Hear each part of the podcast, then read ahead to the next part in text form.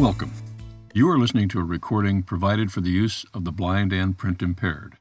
Materials or items read on AIRSLA are the copyright property of the original authors and publishers.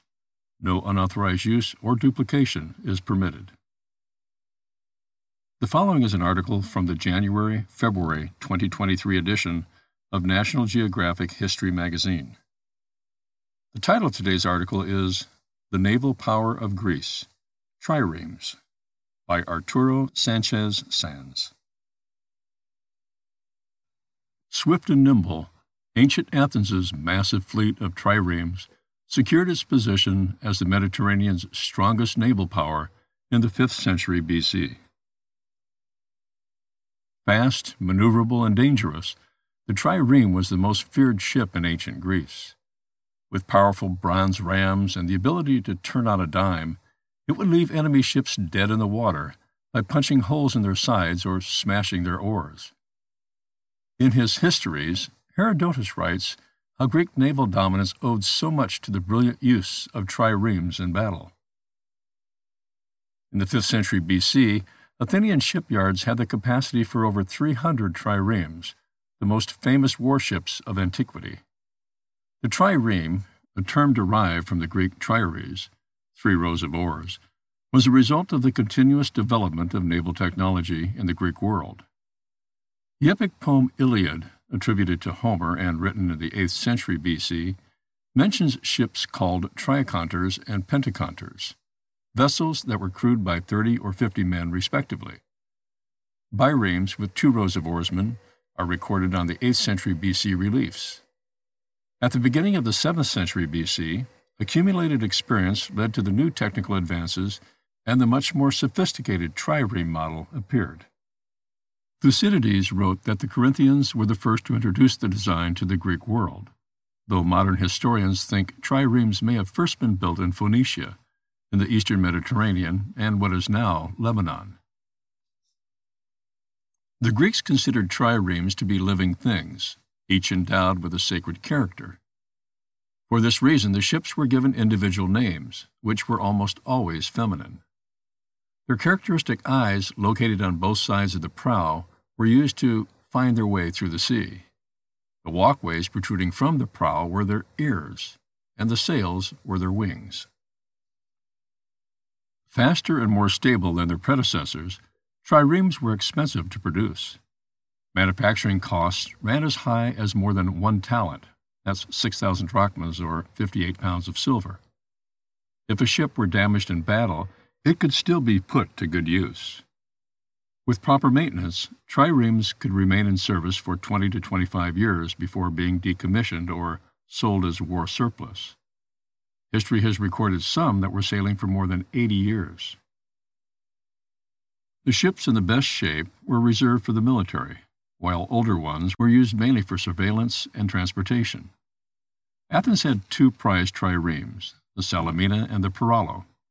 Noted for their beauty, these flagships were often used for diplomatic missions or rituals, such as transporting Athenian athletes to the Olympic Games every four years. The Athenian fleet boasted more than 50,000 oarsmen, few of whom were slaves or foreigners. Most of them belonged to the class of thetes, citizens of the wage earning class who could not cover the cost of arming themselves, as soldiers were required to do. The development of the Navy as a bulwark of Athenian democracy in the 5th century BC raised this social class's influence in relation to the aristocracy. It is no coincidence that Greek philosophers like Plato and Euenus and Athenian citizens began to refer to their leaders as helmsmen, who guided the ship of state. Paying the crew was a considerable expense. Wages were about one talent per month an expense paid by the captain from his own pocket. Keeping the crew well fed was crucial to their performance. A typical diet included salted fish, oatcakes, wine, cheese, vegetables, and about seven quarts of water per day. The fleet's departure, commanded by one or more naval commander, was an important event. Their training enabled the crew to get in position and check that the ship, their tools and weapons were in good working order quickly, within just 30 seconds, according to a modern simulation. A priest officiated at an animal sacrifice before the captain offered a prayer and hymn to the gods. Finally, a cup of wine was poured over the ship's bow and stern as a libation.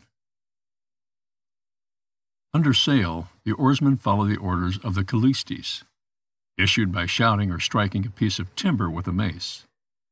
When the roar of waves or battle prevented the roaring master from being heard, an aulos, a wind instrument like a double flute, marked the rowing beat. The oarsmen joined in with traditional chants to keep in time.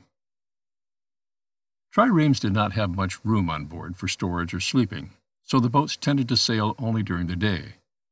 At night, the trireme was hauled out of the water, both to protect its hull from shipworms and to allow the crew to eat and rest.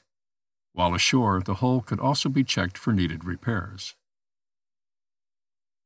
The trireme's most feared weapon was a bronze battering ram attached to the prow of the ship.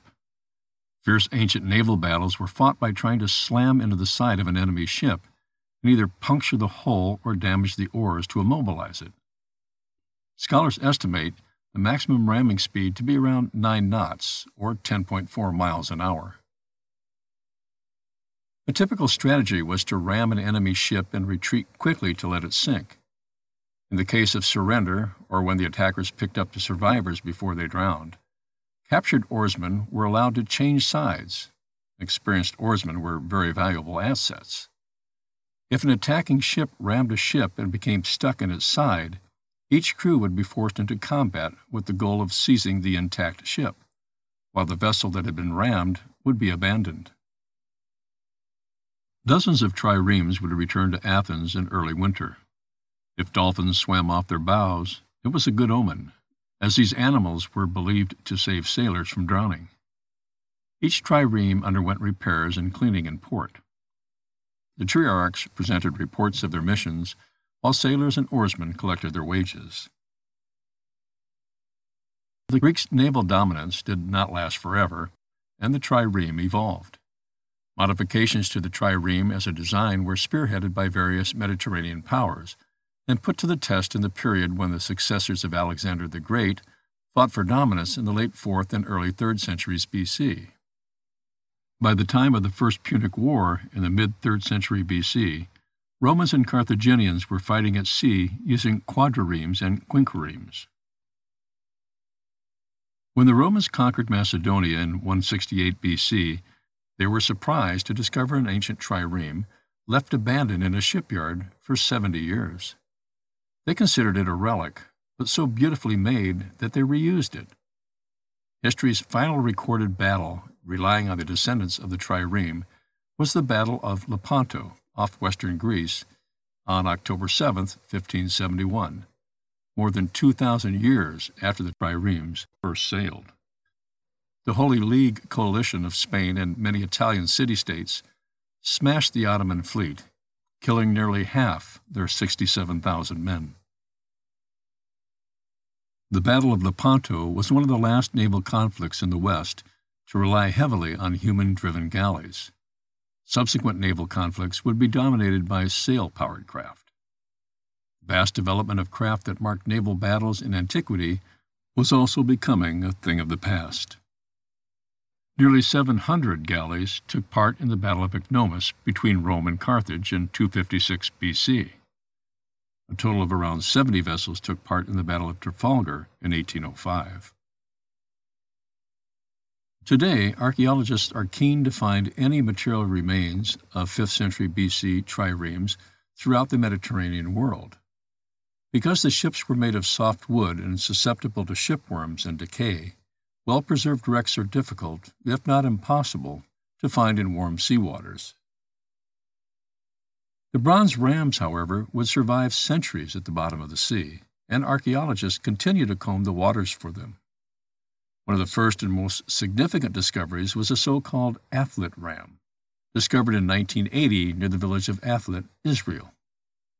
Giving great insight into how these weapons were forged, the heavy bronze ram weighs more than 1,000 pounds. It was found with the timbers still attached from what is now believed to be a trireme or quadrireme from around the 2nd century BC. One of the most valuable archaeological sites is the military port of Piraeus. Located about five miles from Athens, Piraeus was home to the mighty Athenian fleet at the height of its powers in the 5th century BC. Archaeologists were thrilled to find the remains of several ancient boathouses, which helped them better understand not only how triremes were built, but also how they were maintained. The hunt continues for these former boats that ruled the Mediterranean and what they can reveal about the shipbuilding culture of ancient Athens. If you want to learn more about AIRSLA and the types of programs we offer, follow us by clicking on any of the social media links at the top of our web pages. If you like what you hear or see, please click the like button. That brings us to the end of today's article The Naval Power of Greece Triremes. I'm Jim Briscoe. Thank you for listening.